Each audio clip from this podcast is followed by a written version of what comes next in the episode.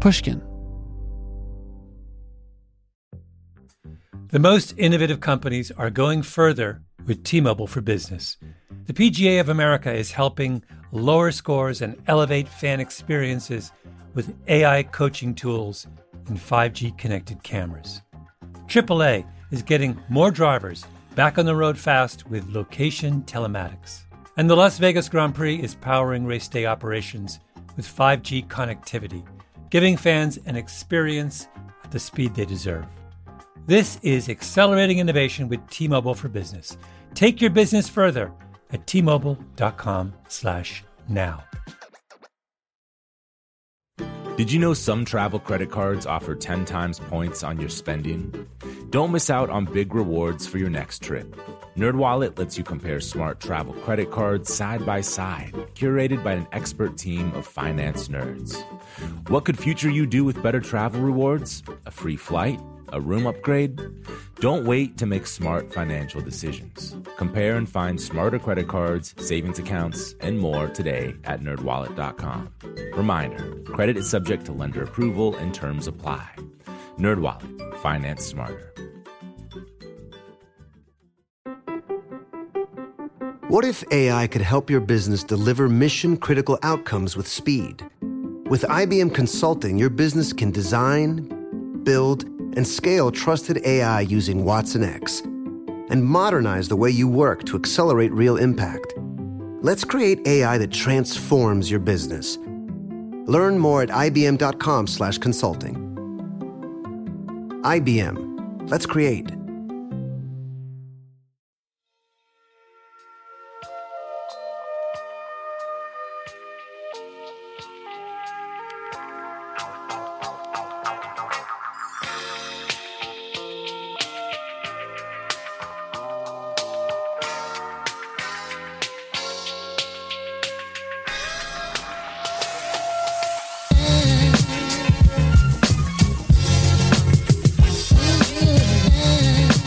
Hey everyone, welcome to the show. This is Talk Easy. I'm Sam Fragoso, and thank you for being here. Last week we aired the first installment of our four-part Stones Throw Spotlight, a mini-series exploring the past, present, and future of this daring independent record label. If you haven't listened to our PB Wolf episode, it's definitely worth checking out on our website, www.talkeasypod.com. For part two, I sat down with J Rocc, the legendary MC and beatmaker out of Los Angeles. Since the mid 80s, J Rocc has been at the cutting edge of DJing, a master of spinning records and manipulating sound. Or, if you want the technical term, he's one of the pioneers behind turntablism. This ear for music, which grew up at the center of 90s hip hop, has translated into making his own records. His debut album, titled Some Cold Rock Stuf, was released by Stones Throw in 2011. Then, a subsequent mix called Beats on Tape or Tap in 2014. Here's a clip from a song called The Fixer.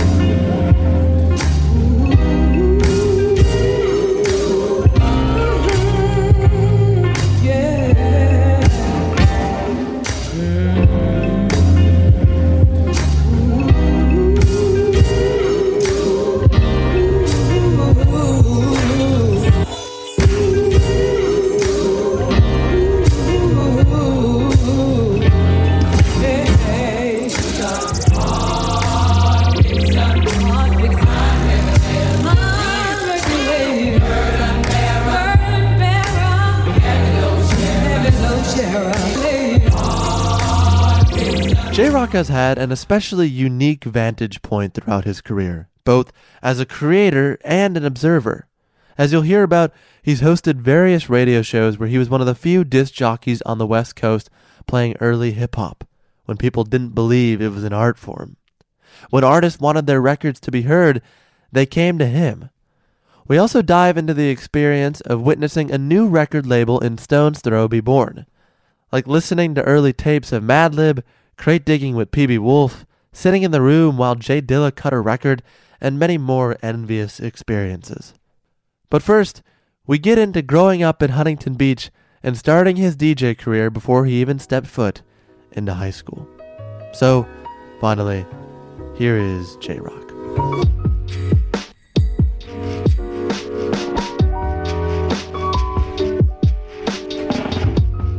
Can we start uh, in Hunting- Huntington Beach?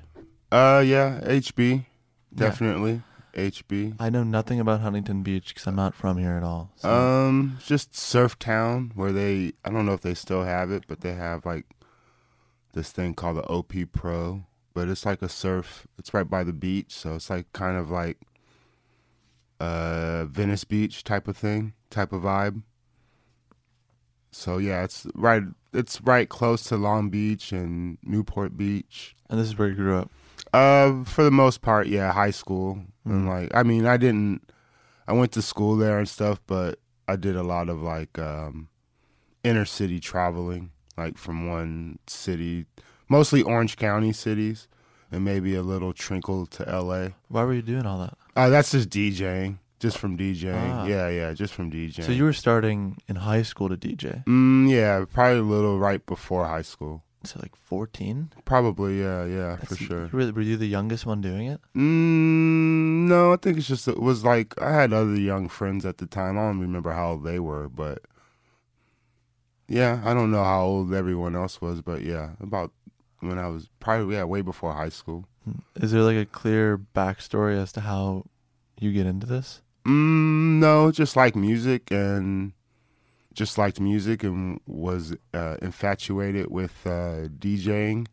But at that time, I was really DJing as in um, a radio personality, more or less. Hmm. Like, hey, this is like more or less like that. Because there wasn't really scratching and all that when I was a little kid. So it was really like Shot, yeah, Rocket yeah. and you know like maybe Ra- Rapper's Delight was out of course, but like Run DMC and like all that type of stuff. There was a little scratching in there, so I heard um probably like Buffalo Gals, like super old stuff like that, and then um that kind of got me into it, hearing that and trying to figure out what the scratching was. But or I was already into like I already wanted to be a DJ, quote unquote, but I was mainly listening to just the radio station DJs, and they would have mixes from time to time. So it was a little combination of both. Hmm. I mean, it wasn't that common of a job back then, right? I mean, because now we're living in an age where everyone wants to be a DJ. Like, no, it wasn't. Um, back then, the DJing that I was listening to was um, regulated to the times of like um, 5 p.m. to about 5:20, and then there was weekend shows from so there was a 20 minute increment during the week. Yeah, five days a week. There was a station called K Day, and they would have DJs on there. And then um, there's another radio station. There was two radio stations, and they both had their own. They called it uh, Saturday Night Mix Show or Saturday Night Get. I forgot what it was. Saturday Night something, Mm. and they just had both stations. They just had DJs DJing whatever new was out. So it was really like dance music Right. wasn't really it was like dance and electronic hip hop like Egyptian lover style and stuff like that. hmm Electro more or less. In that time, when you're a kid and then listening to music, do you do you remember hearing an album or, or an artist and being like, "Oh my god!" I like it's sort of having that light bulb moment. All of it at that time. All of it was great. Yeah, cuz it was so uh rare. It was it wasn't wasn't what it was. What it wasn't what it is now. It wasn't any those 20 minutes of the weekday or those 2 hours during the weekend. That was the only time you're really going to hear anything rap or hip hop related. Mm. The rest of the week would be just adult contemporary R&B or whatever pop hits were out back in the I don't know Daryl Hall and John Oates, whoever had hits back then. Yeah. But that's all you would hear. And All then- notes are pretty popular. yeah, for sure. Yeah, yeah, that's why they came to mind. So you would hear that stuff, but then during, you know, like I said, during the weekend, that was the only time. So anytime anything came out, you would be like, oh, wow, oh, wow, oh, wow, there's a new, oh, wow, oh, wow. I mean, even Fat Boys, you would be like, oh, wow, Fat Boys. Like now you're like, man, Fat Boys. But back then you're like, oh, shit, Fat Boys. You know, everything was like exciting. Sounds like a better time. It was great, and yeah, it was a great time. It was just so new, so there was just you just had to take chances. I mean, everything was wasn't always good, hmm but you still would buy it and make yourself like something from it. Like, mm, it's not like this album, but Right. I'll give it a chance still. Hmm. It wasn't. It was. It, everything had a cyc, a life, a life cycle. So it wasn't like throw it away, Throw it away. the next day or It's a lot harder week. these days for that to happen. Yeah, it's a lot harder to keep something rotating in your collection nowadays. Yeah, Life cycles are shortened. it's very. It's it's you get uh, two weeks at the most. Well, or if you're someone like me, I'm, I get obsessive about a song. Mm-hmm. Like when I heard "Don't Cry" for the first time Okay. of Idylla, and I, it was on repeat for like a month, and it'd be like the only thing. I, and my roommates were like, "Jesus fucking Christ, can you please Nah. stop playing the same song?" That's a good uh, zone to get into. Well, it's good for like to focus. Yeah. So when you're when you're digging up beats and or rather uh, music in the '80s, were you like crate digging at that point? or- No, no, I was just buying whatever hip hop was out, Two Mm. Live Crew and stuff like that. Just and then Michael Jackson's new album or whatever. But Mhm. um, no, there was I didn't know anything about uh, that whole world until probably like uh, 89, 90. So like the DJing goes well in high school. I'm assuming, right? DJing is just house parties, Mm. and um, every once in a while, there's different locations. Uh, people would rent out and throw parties like halls, like um, I don't know what they would be called. Uh, Dance halls or something. Yeah, dan- union halls or something. They Right, would right. party rent out like a hall somewhere and Yeah. throw a party places there. for people to get down. Yeah, so Yeah. Um back then there was a lot of parties like that I would do, more or less. That was really the that was the circuit then. It was just house. It wasn't like there was no clubs. At least I was too young to go to a club, so Right. so yeah, it was just house parties and that's it. Do you remember being happy doing that? Oh yeah, it was great. I mean, it was always fun. I can just imagine you as like a 17 year old kid at like these house parties. Yeah, I mean, um, I had a crew of people then, so we would all DJ together, and yeah, I mean, it was. I mean, I can't even lie, it was great. Like it was, it was still new, so and not and not everyone listened to hip hop, and so the one thing about back then I will say is you could play newer music. Like nowadays, you can't really play newer stuff in a club. So mm-hmm. that was, I think that was, that for me is a, a fonder memory of being able to like go to somewhere and like, I could go to a record store the day before and buy a bunch of new records, and then I can go to a club and play all those new records that next day, and there wouldn't be there wouldn't be anybody in the crowd saying play me whatever hit was popular at that day you know? So like nowadays you have to like if you're the dj in a club setting you're mostly playing all hits and you it takes like it's real hard to break a new song in a club when a club used to be Hmm. the place to break new, strictly new music It's like an an idea that's kind of unfathomable now. I can't imagine that being like clubs are just not that anymore. well i just think of like scenario like black sheep or um Were you playing that? Yeah, for sure. But I'm saying like, yeah, definitely. When those were coming out, those were brand new, and we were playing those like right then and there. As soon as you got them, you're like, ooh, scenario. You would play it. Ooh, remix, and you would play it. Here we go,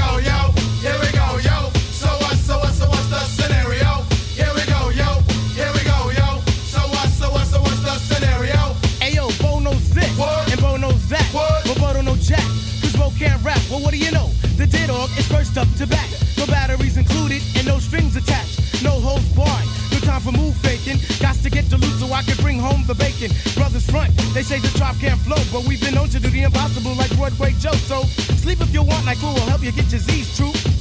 But here's the real scoop. I'm all that and then some. Short, dark, and handsome, bust a nut inside your eye to show you where I come from. I'm vexed, fuming. I've had it up to here. My days of paying dues are over. Acknowledge me is in there. Yeah. Head for the border, go get a taco. I see record from the jump street, meaning from the get go. Sit back, relax, and let yourself go. Don't sweat what you heard, but act like you know. Yes, yes, y'all. Yes, y'all. Who got the vibe? It's the tribe, y'all. Tribe, y'all. So you play it, and the people in the crowd they wouldn't know the song. Nah, for sure not. If you not until at least a month later, or you know, like, and there was no YouTube, there was no, There's no Spotify. there was no Spotify, There's no no iTunes, no, you- no, probably shit. There's no. There's not even a LimeWire. Yeah, yeah. you're not doing anything yet. So the only way you're going to hear it is either the club or you know somebody that is a DJ also and they made you a mixtape or you bought a mixtape from the local swap meet or somewhere. hmm And so that, that's, that's probably my fondest memory back of those days. Well, just you playing like I can't even imagine. Brand new. Even old dirty bastard, like stuff like the Wu Tang Clan, like all that type of stuff. That those didn't come out as classics. Those came out as new records, and it took DJs and different people to play. Those didn't get like airplay as soon as Right, they came out. You know, it wasn't like like now like a hot artist comes out. If I was like in a bar or in a club and I heard Mhm. Scenario for the Mhm. first time, Yep. is it scenario or scenario? Is Scenario, It, is it like scenario. is it like You can tomato tomato or tomato? Br- uh, the British folks pr- pronounce it the other way. U.S. folks pronounce it scenario. I said it the British way. Yeah, you're saying Brit. It's okay. Yeah, you're finer English. That's just that's his proper English.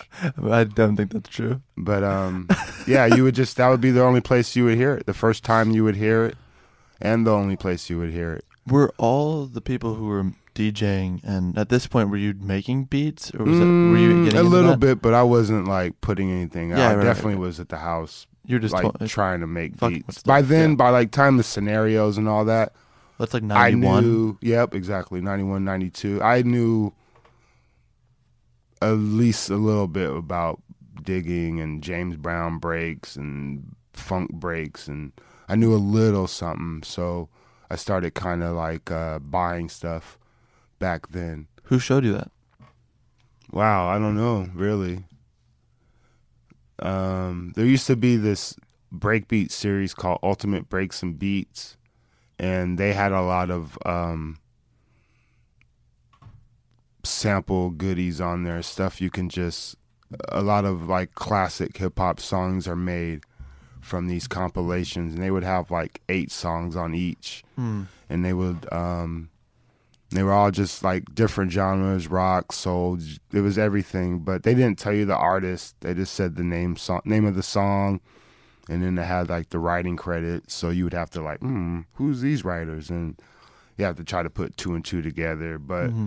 I think that was like the first place I would hear like a funky drummer, James Brown or something like that. That was like that was like probably one of the first places where you would have it in your own hand and be able to like scratch it and do all that stuff. But other than that, I think just by um I don't know who would showed me how to like show me anything about breaks. Somebody had to. I didn't know it like offhand, but just probably accumulation of a bunch of different people watching videos and actually hearing like just yeah, just hearing different. Oh, that's a so and so breakbeat, and you're like, oh, okay. And then you go to a a used record store and um and cop a couple of those if you were lucky enough to find. But even back then, James Brown records were like eighty bucks, sixty bucks because it was like they knew what was on it. They knew people were buying them to make beats out of them, and like uh, uh, there's back in those days, people would like there's the record sellers would go out.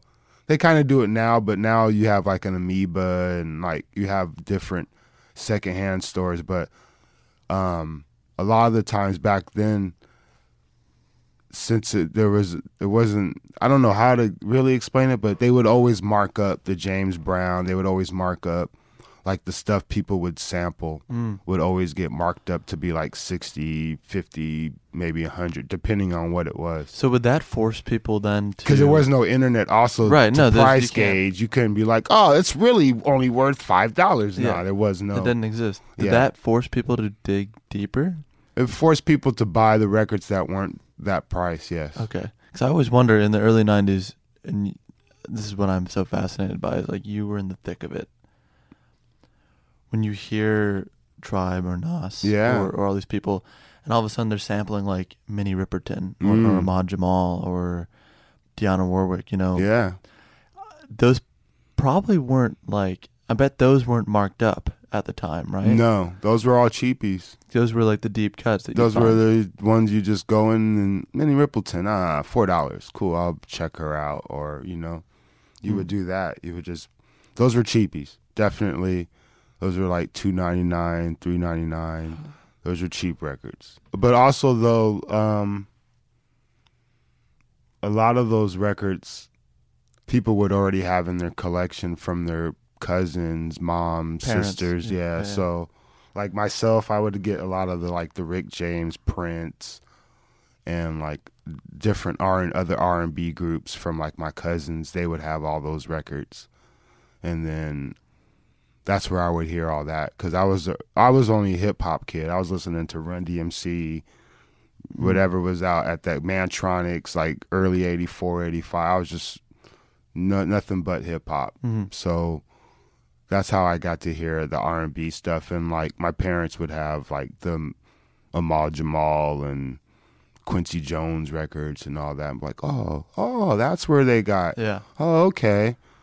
All right, I'm gonna go check out the record store and buy the rest of their Mm. records, or you know, stuff like that. That's the joy of hip hop, I think, is is the sort of the history lodged inside of it. And now, I mean, you had, that site WhoSampled, Yeah, yeah. um, which is like a cheat sheet Basically, yeah, for the world. it is. Um, Cliff Notes. Do you hate that? No, I actually enjoy it, man, because it just um, it sucks for producers. Like, it definitely hurts the beat making game of people making beats and having to like clear samples. It destroys that whole thing. But um, I still find it fun to um hear samples or to find out what they sampled or you know like I still and now there's no credits. You mean you're just downloading a record, so there's nothing for me to like turn the page and like uh sample clearance. I don't get to see that anymore unless I go Read a liner yeah, note. unless it comes out as a physical product at some point. But when it first drops, it's just a digital. That's all I'm getting. So um, I kind of like that because I like WhoSampled for just because it, for that I can be like, oh, Tribe Called Quest new album. Let me see if anyone figured out anything yet. And I can go on there and be like, oh, nope, they haven't. Oh, they figured that when I can see what what Tribe sampled on the new. I'm like, oh shit, okay. yeah.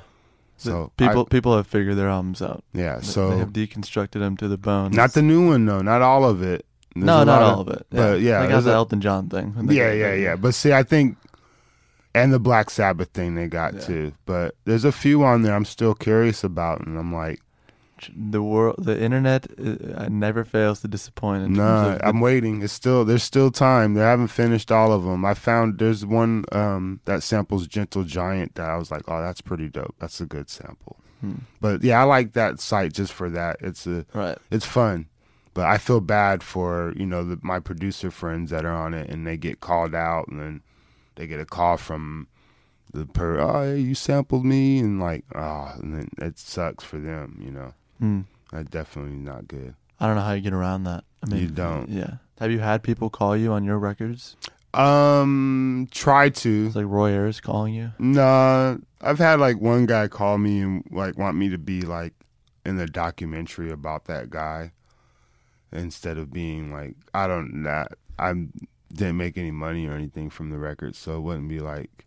Mm. But um, I've never really been called out like that. None of my stuff is like on that radar. like where somebody's gonna be like, J Rocc sampled. Nah, they're not tripping yet. Badu. Yeah, maybe one day, but they're not. Yeah, like Badu. She probably she might have heard me scratching her or something like that. I'm sure she heard it on. Uh, but yeah. I'm sure she's not like, mm, that's family. I'm not. He's not making a whole record out of me or nothing like that. And I didn't write featuring Erykah Badu. You know, like Yeah. I know there's some people that actually you do. They actually they have to do that so they don't clear it. You know, they have to pay the person even more. Be like, hey, I scratched you. Can I put featuring you on it? Like um. Uh, Kanye West and um, Jay Z, they did that one song called Otis yeah. and it says featuring Otis Redding. You're like, Otis Redding's been dead for years, They- They're bringing, them back to life. but they sampled them, so they're gonna be like featuring Otis Redding.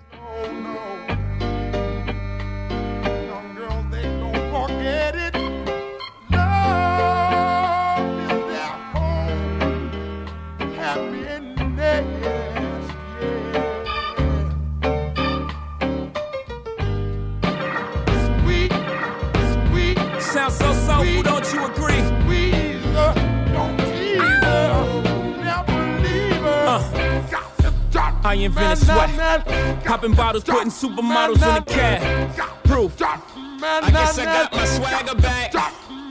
so in '96, Stones Throw was started. Yes. I was thinking about Stones Throw uh, in relation to what was happening in hip hop at that time, and there was beats, rhymes, and life. Mm-hmm. Uh, there was it was written, Wu Tang, yeah, and there was All Eyez on Me, and um, Fugees. I think Fugees might have been out. did they have something that year too? I Oh, did, they, did their album? I think uh, the first album would have been out by then, at least. yeah, '96. Yeah. I think that probably makes sense. Uh, and then Stones Throw different It goes a different sort of a different path. Were you aware of Stones Throw in '96, or what was your introduction to all that? Um, I knew of Stone's Throw probably ninety as soon as it started. Um, I met Wolf through DJ Babu, and um, we did like a thing on this comp called Deep Concentration. We did like a scratch, like Wolf made a beat, and then me and Babu like did answers, scratch back and forth type of thing. And um and he had a record called Peanut Butter Breaks that came out like right before Stone's Throw also and that was real super popular like a lot of people were like using it for like freestyle beats um so I knew the name of Peanut Butter Wolf and then um Were you doing any freestyling? no, no, no. I mean, I used to try to do like a little rap group, but I definitely wasn't throwing on peanut butter beats and rapping. No. Uh-huh. At that point, I was strictly DJing. So, um, But the rap part, or rather the the love for rap, did did, they, did you sometimes contemplate like I, I think I, am gonna do it? for sure, yeah. I think if you're a hip hop, if you're into hip hop, you try. At least in, in when I first when when I got into it, you tried everything. You tried the break dancing, you tried graffiti, you tried rapping, and you tried DJ. You did it all. Like you, it was hip hop. So you were like, you had you knew somebody that did graffiti, so they would like, oh man, I'll help you out, and they would show you. And you knew someone that DJ, so they would like, like you know someone that does all four elements, so you wanted to try. Those are the four elements. Yeah, so you would want to try off one of those four. I want to try breakdancing. All right, everyone breakdances drunk by yourself at the house. Mm-hmm. So you done. I'm sure you've done it before. I'm sure you've rapped in the shower or with the homies in the car playing the beat. All of it. So The uh, graffiti thing I haven't done. you dribble on the paper. I'm sure, like you, you know. It's so true. that's a little Graffiti's art. a little after my time. It, it seems like it's it it's gone less of it now. for sure, for sure. It's not as as as it was back then. It wasn't but- like remember like the Warriors. Yeah, yeah, for sure.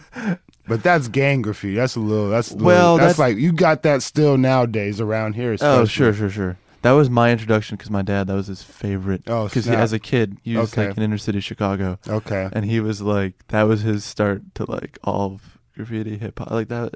Yeah, that's. Yeah. I mean, it was going on then. Back then, though, it was um, that was the breakbeat era where they were just playing the breaks hmm with those and that actually that's funny you say that because that's what the ultimate breaks and beats is is like the new york songs they were playing with those breaks so all the records thought the djs were playing during like that warriors era Uh-huh. ended up on this compilation Oh, really? yeah so the ultimate breaks and beats is just all the breaks and the rock songs that have heavy drums and the stuff they were listening to basically back then like the like um James like back to James Brown funky drummer that's 70 so boom I'm sure people were funky drummer driving up their little Cadillacs and all that.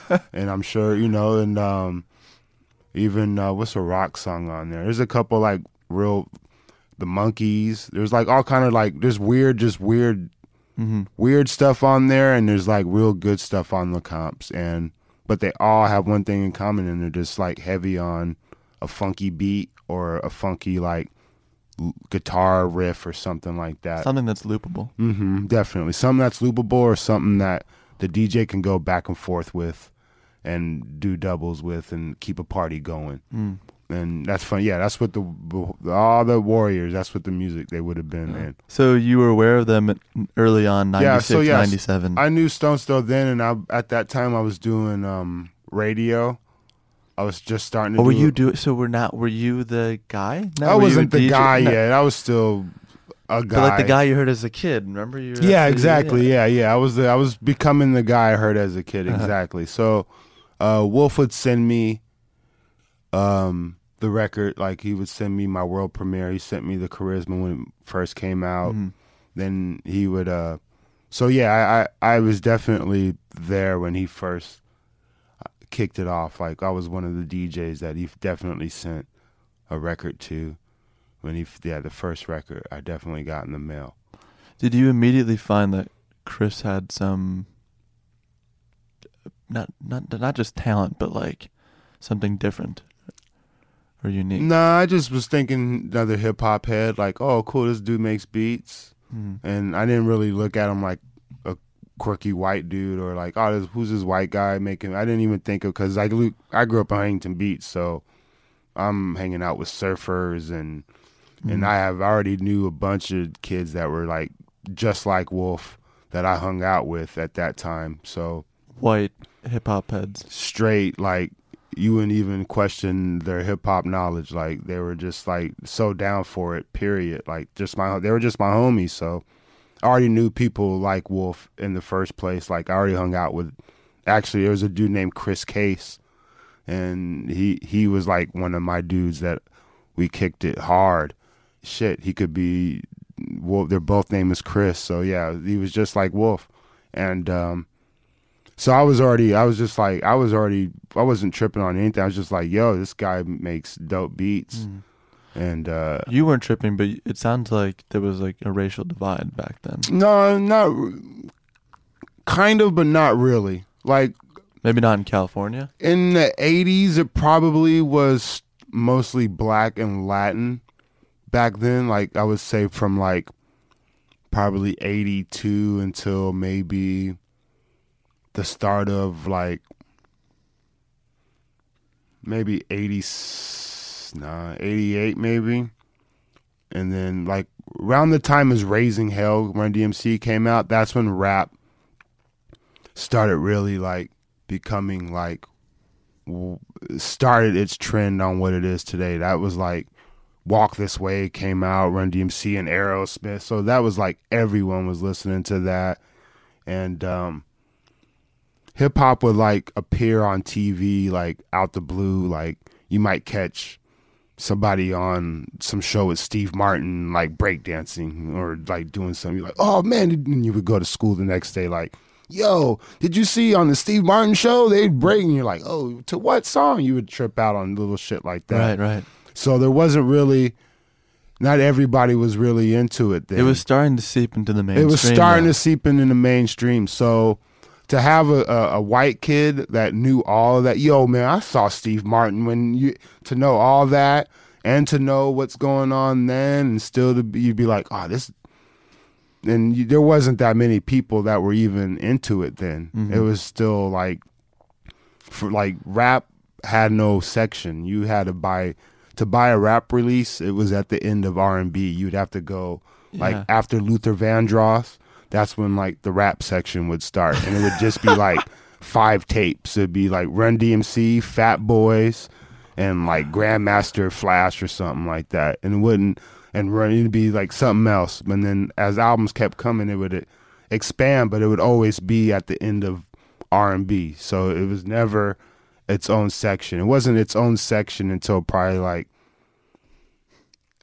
shoot 88 87 mm-hmm. like when like yeah probably like that's when it finally was becoming there was a rap section. But before that you were just strictly You were a small interest group. yeah we were a small interest group. So yeah it wasn't a racial divide. It was just a trip because there's depeche mode there's the cure there's like all these other groups. And like that's what that's what those kids were into. We were into planet rock and spinning on our backs. And we had like the mexican cats they were into like the old they were into like zap and like um like funk type of stuff like a dam-funk setting.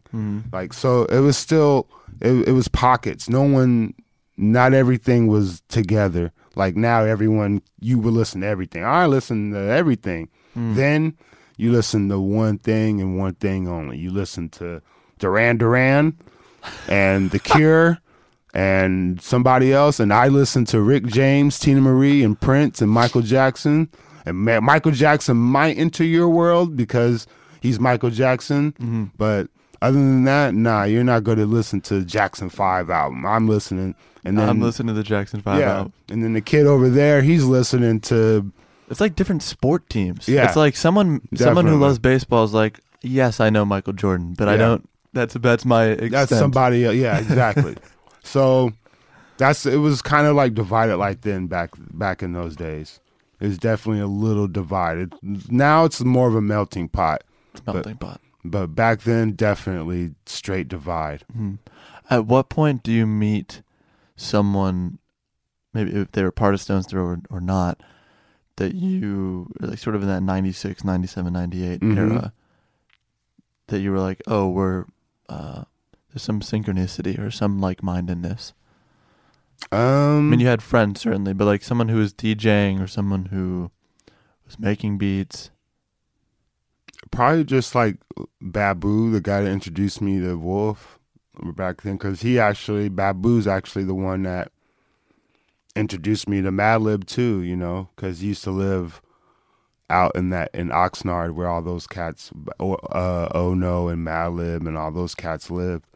So Babu was kind of like he was the homie that just so happened to know all these dudes. Mhm. Like he knew Wolf. I don't know how he knew Wolf, and he knew Madlib just because of that area. Right. And he would have like Madlib tapes, like old like Like late 90s? yeah Really? yeah like Madlib like, Like just Before Madlib? way before Madlib, and it was just like Madlib, Dudley Perkins. It was like a whole the whole crew of Can Kick. Were you listening to that? Oh yeah, yeah, yeah. They were like they were like the tapes that we would like we would uh bug out on. Be like not bug out on, but we were like it'd just be the tape to listen to. Like, yo, uh, Madlib gave me a new tape today. Let's listen to it. All right, word up. And we just pop How it old are you and how old is he at that time? Late 90s. Shit. Probably just like early twenties maybe.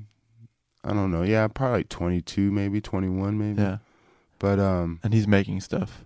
oh yeah, he's already he's already yeah, he's already making like full fledged albums, Mm. like on cassette. Definitely. And you were immediately, I mean, it's just to that, it's like if I, you know, the idea that you were there before like the curtain was raised in a way. Yeah, definitely. It's like if you saw like Picasso before, Yeah, like, yeah. like it's, it's, it's- maybe that's hyperbole, but it's also it's strange. nah, you're right. Strange from an outsider. But I'm kind of like um yeah, I never really thought of it like that. It's just because we've always I've always been so um into it and like the people around me I've always been into it. So like to see He's also your contemporary. Yeah, yeah. So like they're all homies of mine and just people that I just know. So they're like to see their rise and to see them doing stuff just makes me want to go and do more stuff and like try to rise myself with them. I don't know. I never really thought of it like, yeah, I saw. I knew this guy before he blew up, or I had. yeah, that's not what I mean. I know, no, I know, but I'm like, I never like, oh man, I remember the tapes before. I don't really like to like look back that like as far as like musical and like, man, remember that time when I used to, like, I just like the, so yeah, like, yeah, I don't know, man. That's I never really thought of like the Madlib tapes before Madlib, or you know, they were they sound just the same as Madlib sounds now. You know, Uh. they're all weird and Quasimoto show up somewhere, and yeah, I mean, yeah, Babu's probably the one dude that was that guy that definitely was like, check this out and throwing stuff. I don't know how he he was so ahead of the curve at that time, but it was just Oxnard, I think. Mhm. Oxnard, I don't know that place. That's where Madlib and all them are from. Mhm. So yeah, Oxnard. It's about an hour away from here, hour and some change. hmm I mean, where you grew up, eh, I wonder how that informs like your music, or rather your musical taste. That was I. It was all Cure, Depeche Mode, and then hip hop. So I was hearing all that stuff. I heard everything. Mm. Everything was coming in. The Duran Duran, all that shit. Everything I named, I heard. I I was hearing when it came out. Like her name is. I heard Rio when it was brand. Like ooh Rio. Who's this new band? Oh man, I love it. Like I was there for all that. So, um, just to hear that stuff, like it was that was my influence was all of that. Like I can't say I was like in South Central with the Jheri curl listening to gangster rap or just anything. I wasn't I wasn't nowhere close to any of that. I was It's not you. I was in OC with surfers. I would make the trek down to the gangsters in Santa Ana and do the house parties down there and like I would um then go back to Huntington Beach with the surfers and go to school and go on the weekends, go back down and hang out in the gangster hoods and go DJ in there and then You kind of had both. yeah, I would go both sides of the fence. Hmm. Definitely. It was just DJing though, so I wasn't really there like I didn't drink, I wasn't smoking weed. I was a little kid, so I was there. You're on good behavior. Yeah, I was on good behavior, just wanting to DJ. I just wanted to get on them turntables and play whatever records I just bought.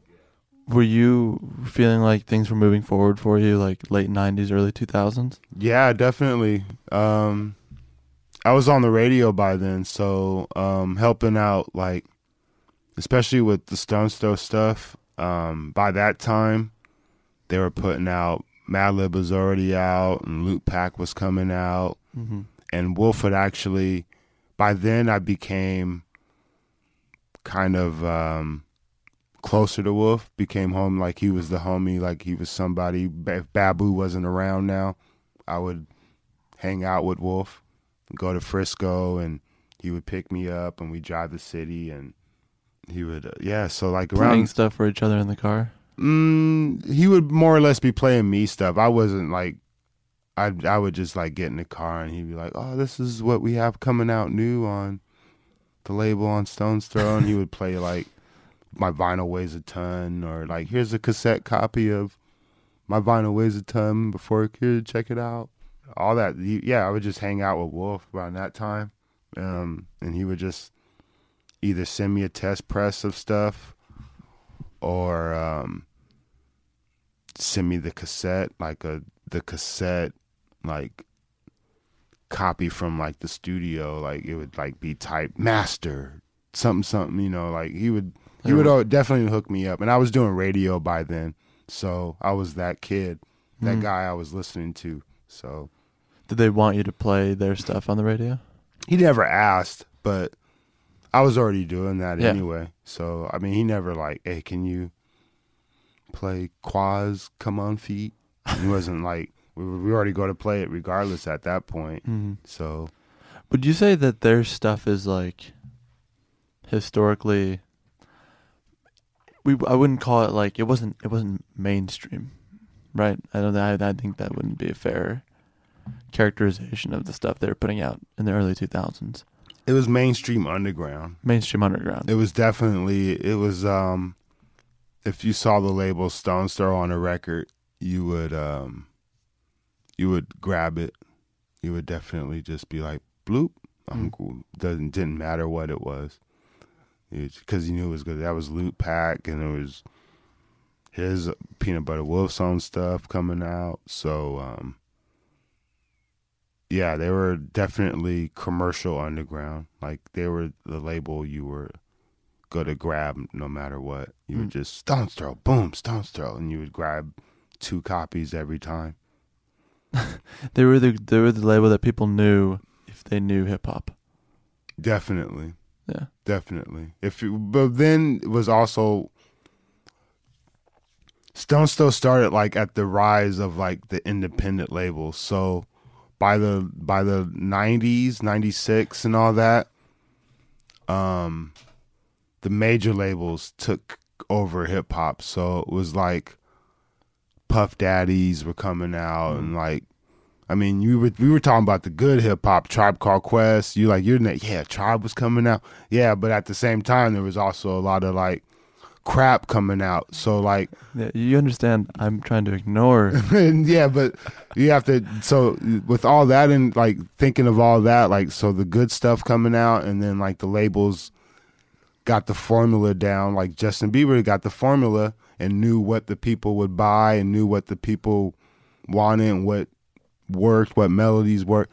Boom, they just started just manufacturing hip hop. Yeah, the monetization. Yeah, got hip-hop. it. Boom, we got it. Boom, boom. Just keep putting it out. Boom, boom, boom, boom. You saw that happen in real time. Yeah, yeah. And so as the tribe called Quest and all them are dying off, like you're not really hearing any more of them, that's when all the Stones Throws and like all these other independent labels started coming out.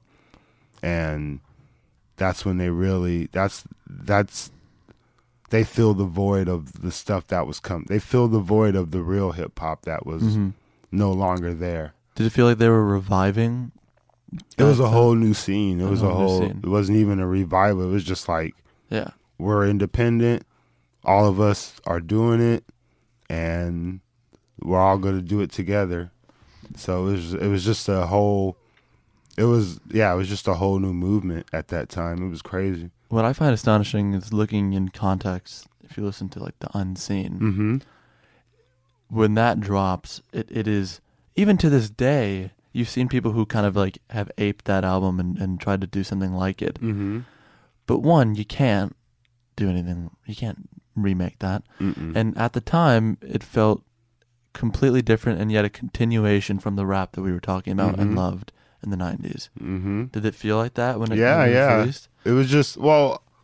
At that time, you were friends with Yeah, with see, people, I so- can't really. I've I- already heard. I already heard. Of, already heard Quasimo. Yeah, I already right. understood. Already knew what was going Were on. Were you like- helping out in the studio there? No, no, definitely not. I was just another dude who just so happened to get a burnt CD or a, a tape of whatever was new Right. at that time. And like I said, Babu would have all these Madlib tapes from.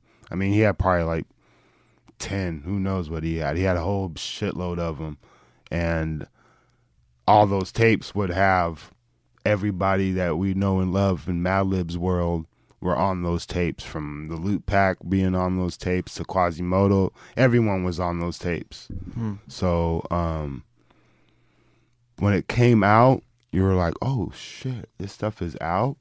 Whoa, The public is yeah, the it? public are good. they get to hear this. Oh man, come on, feet. What the heck? Are you sure about this, Wolf? And that just shows you that was like the beginning of Wolf. Like, it's my label. I'm gonna put out what I like. Mhm. So that was the beginning of like, if it wasn't for Quasimoto, I don't think there would have been a Gary Wilson Right. or um, Some of the more stranger avant the stranger. Uh, Yeah. yeah. you wouldn't hear even maybe like Mind Design. You know, he might have if Yeah. he might have stayed hardcore hip hop dude and just been like Loot Pack and Rasco only and and Persevere and all like the early Stones. So it could have just stayed like that, but he started experimenting and Did it seem like he was concerned with making money? No, he's never been concerned. I think he just was concerned. It seemed like he was more concerned with just being able to put out records. Right, staying afloat. Yeah. I don't think he was ever concerned with like yeah, I don't think any he was just doing it just to do it. Like he knew no one else was going to put it out, so Mm-hmm. he might as well. Were the people and the artists signing on? Because I mean, you inevitably had your your you know in 2013, Mhm. But even before that, were the people signing on okay with potentially not making a lot of money? No one was thinking of that. Everyone was just like this dude put my record out. Cool. You So know? did everyone have day jobs? I guess I'm just like yeah, think- yeah. Everyone had a day job. of like everyone, I'm sure everyone had some type of day job or that you did music full time. hmm. It was either or. I mean, yeah. I mean, if you're, I can only like myself. I worked at. I've always worked in a record store. Or I worked at a comic book store. Like, but I've always been a DJ. Like that was my day job, and then, and it, I it became but then uh, after a while you're like i don't want to even do anything else. I just i'm gonna focus on djing or Mhm. my music or whatever. So um i think yeah everyone had a day job if you know for sure. I'm pretty sure. And um they were just i think they were just more more or less excited that wolf would put them out. That someone could potentially put it out and and the public could listen to it. that yeah that's the extent of it Plus The- a physical. a physical record and a physical CD of it. Mm.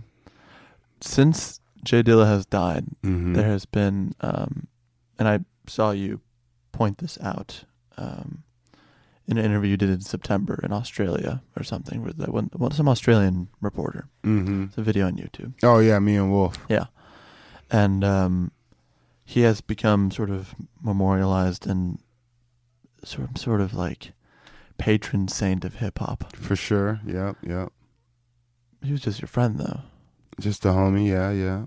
But I was a fan before he was a friend. Sure, no, so I, I understand. was I'm just I was just like everybody else. I was he was not a god. Like he wasn't even close to like of course he wasn't anything what he is nowadays, of course. So back then you had to like to read the credits, Jay Yancey, you had to look for that type of stuff. So I was like already checking for him. It was already I was already a big big ass fucking groupie fan at that point when I Mhm. first met him. So but then af- eventually I became his friend and the homie like after I after I was like, "Oh my god, J Dilla, JD." After that was over you for calmed me- down. Yeah, after I calmed down, I was good.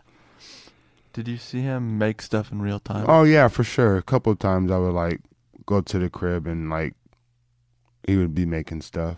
Definitely. What is that process like? Uh, he was just have samples and just just how everybody like anybody that makes beats did it. He didn't do anything like weird or, or anything. He just like he had like a, a sampler with like barely any barely any sampling time in it, and um, he would just like he figured out how to make it work as if he had like 30 seconds in there but he really only had like 10 seconds hmm and um he would just like kill it. I mean, I would just sit there and with my mouth open and try not to like drool or anything. Right.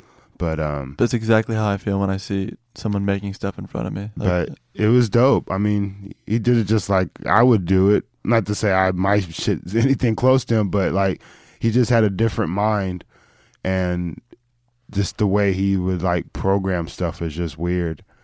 I mean, he did just like everybody, like how Madlib would do it, just get a loop and he would sit there and chop it up and then mess with it for a while. Like it was dope just to experience, just to sit there and experience and watch him like go to his record room and be like, oh man, what record is that snare on? And like grab a record just for a snare and like it was dope. It was real dope just to watch him like work. did he seem happy doing it? Oh yeah, yeah, yeah, for sure. For sure, for sure. That was his shit. That's all he did. So yeah. I guess that's the main thing I'm interested in. Is like Nah, he was we all like try to create. nah, he was ha- happy as fuck. We all try to create, and that's what that's what we create for. You know, if you're not happy creating, Mm. what are you creating for? You know, you shouldn't be creating being. "Ah, why do I have to do this? Why am I making this beat? why am I sampling this? Like, you're not. You're just in there. You're like, ooh, yeah, I'm making a beat right Yeah. now. Like, That's yeah. a, that's a good feeling. You know, you're not gonna be. Why am I doing this? God has forsaken me. Why am I looping this loop? Nah, you're like he was always in a good spirit. Whenever he, um, whenever he was behind, uh, behind the sampler or looking through records, he was always definitely like a happy dude. Hmm. Like he was always in a good mood. Like that was his shit. Like you could, you he was uh he had his moods like like I saw like he would be mad sometimes and um but records always like he was always like yeah man. He always would be down to record shop. Yo you want to go? Yeah man let's go. He would always be ready to go no matter what for sure. Go smoke and go record shop. That's what we would do. That's- and he would always be down. I, yeah he was always happy with that shit. Hmm. that was his thing. That was the home away from home. It's that was the thing store. yeah that was the thing to do Yeah. because then he wanted to go home and make a beat. Like that was like he was quick with it. Like every day he was Mm. making beats. It wasn't like Thursday I make beats and Tuesday I make beats and no, it was every day, every day, every day, every day, every day, every like every day. Hmm. Is donuts the best thing he's he put together? Mm, one of them. I don't know. I like his um earlier work. Donuts I love is dope. But um I like the JD era more or less. Like when I discovered him, that's like that's like the the era that like before I even knew who he was or Mhm. anything. Like that's like Slum Village and his early production stuff that he was doing, like the early Tribe, and he has like a couple Keith Murray songs and Mad Skills, like the early, early stuff that he was doing. Hmm. I, I was like that I could still listen to. Donuts I listen to mm, when I DJ out. Like I don't really. I'm not at home working on it. I'm not at home bumping. I'm I'm I'm that's now I play that strictly like if I'm out somewhere DJing, play some J Dilla. You hear somebody Yeah. yell, chicka chicka, eh, I'll throw you know throw it in. Um, but like if I'm at the house, it's strictly like old Dilla stuff, Yeah. like the old Slum Village especially. yeah, They like the old batches and like just the old vibe that he had, that old shit. It's the 788 D10, just like Jake the Snake. Actually, we don't participate, but if you do, then I'ma see you at your weight. Don't let the drama fluctuate. I don't wanna, I gotta. We cooking steaks. Now where would we be at if we let you do that? We probably be laying on our backs. Talking this and that, you want my, you plan your, it was whack. I never would clean myself out like that, but um, I guess that's where you at. That's where you at. That's where you at. of the groups uh, like Slum Village, was Slum Village the one group? I always think about a group that never never got enough people listening. Mm-hmm. I feel like Slum Village is the epitome of that. That's one of those groups. yeah. that I'm like, I don't, I don't understand how this is not the thing we were listening to from that year. If it's not gold, then not enough people are listening to it. Hmm. Because gold is even nothing. You know what I mean? Gold is like a very low selling point.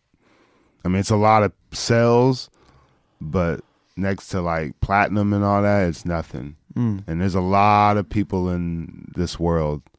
So it's, or I should say, a lot of people in the U.S. because every place in the world has a different rating system. But if something doesn't go gold out here, then of course there's not enough enough people listening to it. So Slum Village, Donuts, all that stuff isn't gold. So it's like it's a it's a like a Frank Zappa underground community that only really know about it. Mhm. like yeah, the mainstream people know about it, but they're not really going out purchasing it. They just, oh yeah, oh I have a couple songs on my Spotify of that guy, but they don't. You can't be like, oh, you have the donuts. Al- Donuts. I love donuts. Yum Yum Donuts or Winchell's. What you, no, no, no. The album Donuts. You have the whole thing. They wouldn't know, you know. No, they have uh, so far to go from the show. Yeah, they'll have that too. Oh, I love the I like song. Common's the, yeah, verse. and the singing on there. I love that stuff. Yeah, I like so, D'Angelo. Yeah, so that would definitely be um, a normal person's grasp of J Dilla. But like, so you admit we're not normal. no, because we're we're that's the underground thing. Like you have to um, you have to search out um, the J Dilla stuff. It's not just something that is is, is spoon fed to you. It's like donuts wasn't something that came out where um, Los Angeles Times and Rolling Stone and no one was writing about it. No one wrote about it until when he passed, you know, and, it, and he passed and it was like donuts, no, woo boo boo. But like, you know, like the first I think it came out like his the week he passed, it came out. So there's really no I can't really judge it, but like I'm sure the first day of sales was probably just to the core fan base, like me buying five copies and Questlove buying the copies for his, you know, like Right. the the nerd, the stand, the Dilla's nerds. We probably went out and bought it all, but I mean, after that, yeah, but like so, like after the hype died down, um, it's really only people that want to keep up with it. Like I don't know how many people bought that his album that came out this year with him rapping on it. You know, like he's still there's still stuff of J Dilla that comes out, but not everyone's buying it like donuts or nothing like that. Especially when there's Spotify. That's Yeah, the main no- thing is like Yeah, now I, I, I have stuff sta- saved on Spotify. enough said. See, you don't even need to purchase anything anymore. You just boop boop look it up. Mhm. Oh, there it is. Oh, they have all of this stuff. Um, shuffle, bloop, and you can just oh what up, and you shuffle between it all. No, you're absolutely. I always I, I don't use Spotify or I'm a DJ. and, Like people always ask like. You don't have Spotify on your phone? I'm like, no, what do I need that for? I'm a DJ. I got Spotify in the crib. Yeah. Like, I don't. Well, you you have all stuff downloaded to whatever. What do you on iTunes or what do you use? What- Mm, no, I mean I'm I'm strictly like I mean everything's in my iTunes, yeah, but I'm I'm mostly vinyl and of course MP3s and all that, but that's for like the radio shows I do or when I play out. But like at home it's mostly like listening to the records I just bought from whatever trip or so and like that's it. And then in the car it's CDs or my iPod on shuffle, stuff that I've downloaded that I loaded You didn't even on- bring your phone here. Yeah, I didn't even bring my phone here. So it's like I'm I try to stay I'm I remember when there was no technology. So it feels good not to have technology every Hmm. once in a while. Well, your album that came out in 2013 Mhm. feels both old and new in the way that I think you are. Yep. A little bit. There you go. You said it, old and new. You don't seem enthusiastic. I can't. No. I'm trying to think. I was trying to think of a word to combine the word old and new together, but I can't really. Yeah. See, that's I- why I stopped. I got had to nothing stop. I got nothing for myself either with that one. New old. I don't know. Okay. But yeah. Um. Are you happy with it? Yeah, for sure. I'm. I wouldn't put put it out unless I was, per se. You know. Mm. I, It was a long time coming, right? Um, I have one other one. Um, I think you're talking about what beats on tape. I think maybe, No, and that's, then, that's the first one. no, right? Cold Rock Stuf is the first one. Well, Cold Rock is 2013. That's I think it might be 2011 maybe. Really? Mm-hmm. And then 2013 I might think be Spotify has beats on tape. Yeah, that might be the year it was added to Spotify. Oh, See, Re- really? Is that Mhm. what they do? yeah, they might. Okay. Because I know if I know if I look up, All right. Actually, I don't know why I'm debating the year of discography. For, it's your music. no, I- no, no, no. I, hey, I could get it wrong too, though. I try to, I forget that stuff, so I could totally be here. No, J Rocc, you're wrong too, buddy. um, uh, yeah, I'm, I'm happy with what I put out. Um, and it it's just fun to be able to put music out.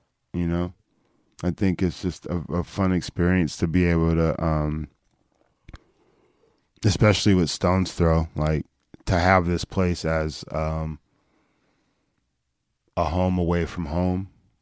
I guess like to know these people here and like um, to be as close with Wolf as I am, and to know like you know like I just walk. I know everybody here, so it's just like we're like a. It's like not family, but it's like a crew. Like it's definitely a family, but it's like just like your one big like hip hop crew, just like a crew of homies. Like, yo, man, Stones Throw, yeah. Like, I mean, from Dâm-Funk, man, Hawthorne, Mind Design, like these are all people that um you hang out with. Like when we go on tour, like it's it's like I knew these I've known these dudes for years, even Mm. though I'm just getting to know them Right. at the same time. So it's always, I, I think, soon as you come into the family or it's come into as a Stones Throw label, whatever, signee, or you putting product out, I think you you you become like kind of like a homie. You're a member. Yeah, Member yeah. of something larger than Yeah, because I even talked to like a dude, this dude named Koushik that put shit out like a long ass time ago. Right. Who's nowhere to be seen. Yeah, nowhere to be seen. And I still like, hey, what's up, Koushik? Like, what's up, J Rocc? Like, damn, dude, what the hell? You got some new music for me or something, man? Like, but uh, like, if I didn't know Stones Throw, I would not even know who this dude Koushik was. I would not know. I wouldn't know who Mind Design was. You know what I mean? Or Knowledge, or Hmm. like couple couple cat cats, or even Dame Funk, Mayer Hawthorne. Like, I would probably have met, met them through the scene in L.A. But to know, to know, to know them, have their number or whatever, I, that's all Stones Throw for sure. It seems like, um, tell me if I'm wrong, but it seems like it's a group of wonderfully strange, like oddball Mm-hmm. misfit artists. For sure. But I think well, I think all artists are just misfit. I think we just You guys embraced it. yeah, I think we just embraced it and like the lead dude is like a uh, Wolf is like super misfit guy, so it he's perfect. He He's- set the tone. Yeah, he sets the tone perfect. He's like super, yeah. You want misfit, that's Wolf, you Mm. know. So, yeah, he sets the tone for the quirkiness and for the for for all the experimental stuff, the Gary Wilsons to everything. Like he sets the tone, you know. When you wake up in the morning, do you um, feel like this is gonna sound maybe overly sentimental? or, That way, ah, stretch and what. This is great. do you do yoga in the morning? No, no, This is a no, great. no, life. no. Given, I gue- let me phrase it this way. Given the amount of time you've been in love with music Mhm. and part of it Mm-hmm. on on sort of every level of it, All four levels. Yeah. all four levels. Um, do you feel like it's given your life meaning? Yeah, I guess. You seem If- skeptical. I don't know. Like I can't really say what like it's just what I know. So maybe it's it's given me happiness and joy and like it's given me um a way to do something that I love to do and that I've always wanted like as a little kid I just listened hey I've always wanted to be a Right. DJ on the radio I've always wanted to do all of that so it keeps your days busy.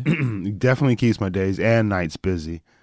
Um, but yeah, it brings meaning to my life, I guess. I mean, I've never really broke it down like that, but yeah, it, it You're gives- making me sound like a crazy person. no, not at all, not at all. It's just it's um, I've never thought of it that way, like as a meaning. As it, it I would think it would give. Here we go. I would just hope what I do did what someone did for me as I listen to the radio or if I listen to something, I would just hope somebody heard, oh, J Rocc, man, I want to try that one day, or like that would be dope. That's what it. That's what it would be dope if it recite if it uh if it just it, it's the cycle went on and on and on and on and on and like so I mean someone influenced me and so if I could give back and have someone else influence off of me that would be that's the meaning of Yeah. everything right there. That's music. That's like Yeah, for sure. Nas heard Ahmad Jamal and was like, okay, For I'm- sure. I'm gonna start. And people heard Nas, and Yeah, you're right. Nas was uh yeah, I was around when that came out and that was a a groundbreaking uh that was another one like shit. Illmatic was like the album. I had that on cassette and that was like insane, man. There was a guy this is real quick. This is a guy that wrote for Grand Royal magazine. Okay. Beastie Boys mag. His name was Shay Johnson, and he was another like he was like a quirky dude, and uh he actually gave me the Nas demo, not the demo, but like the promo cassette of Illmatic. He just reviewed it for the mag and was like, "Are you really gonna dig this tape, man?" And it was like at least three to four months before it came out. It was so it was insane. Yeah, so Illmatic always holds a special place for me because I remember having that album like three to four months and just having the tape and like how you were playing your uh your Don't Cry over and over again. I was playing One Love over and over. That's all we would play over the tape rewind and play One Love over and over, over and over. This conversation has been a series of like cyc- cyclical, strange moments. But One Love was like the first rap song I.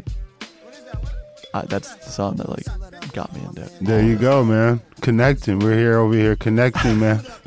There's the meaning right there, man. Uh, you know what? Thank you so much for doing this. Nah, it's all good. I'll say this as an outsider. I think your hope is. Uh, I think. I think that's gonna happen. I think it already has. That's good to hear, man. I keep, I gotta keep going. I can't stop though. No, So yeah, um, yeah. Thank you, man. I appreciate that. of course. Thanks for doing this. Thank you, Sam. Thank you. Jerome's niece on her way home from Jones Beach is. Plus, little Is selling drugs on a dime. Hanging out with young thugs that all carry nines. And nighttime is more tripe than ever. What up with Cormega? Did you see him? Are y'all together? If so, then hold a foot down. Represent to the fullest. Say what's up to Herb, Ice, and Bullet. I left for half a hundred in your commissary. You was my nigga when push came to shove. One what? One love. One love. One love. One love.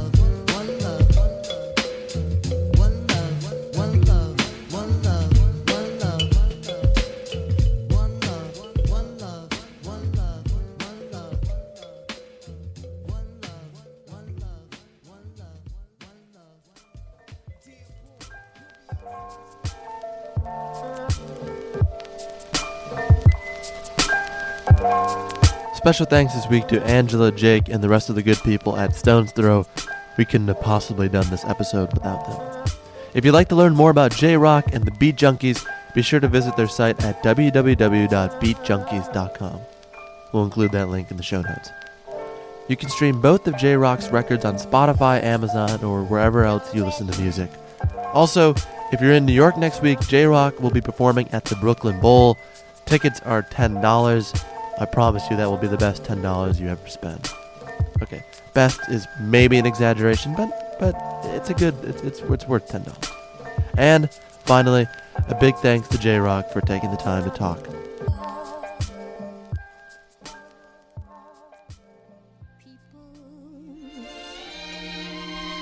People who need people.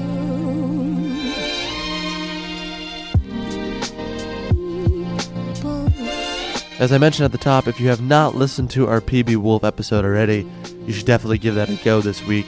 Also, if you're new to Talk Easy, we've done episodes with other musicians, non Stones that are related, like Esperanza Spalding, Mac DeMarco, Reggie Watts, and many more.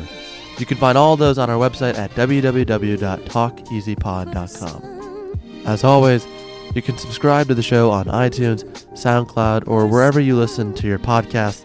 Our music this week is by Ginseng and Vanilla. Our executive producer is David Chen. Graphics by Ian Jones. Illustrations by Krishna Shenoy. Our associate producer is Valerie Ettenhofer. And the show is produced by Nor Knight.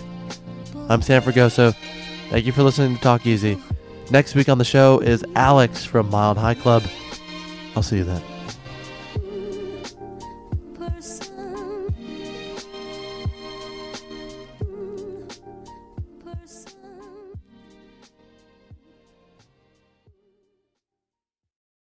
The tradition of breaking tradition continues with the return of the unconventional awards from T-Mobile for Business at Mobile World Congress.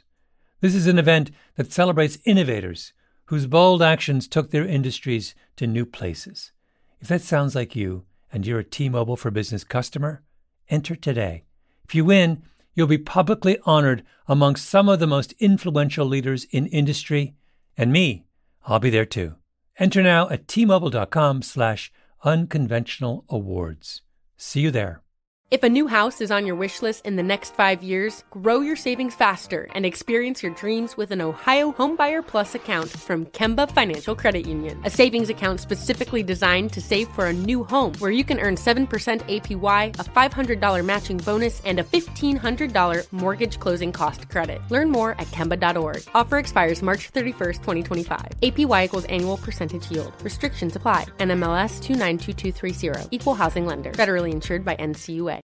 Are you still searching for your perfect place to call home? Well, now is the time to buy at Fisher Homes. If you're looking to move in before the end of 2024, May could be your last opportunity to start building your dream home and close before the year's end. If you're hoping to move in even sooner, Fisher Homes also has homes that are move in ready and waiting for you, where you can start enjoying the benefits of homeownership even faster. Schedule your personal tour with a new home advisor today at FisherHomes.com and make this spring the season you find your perfect home sweet home.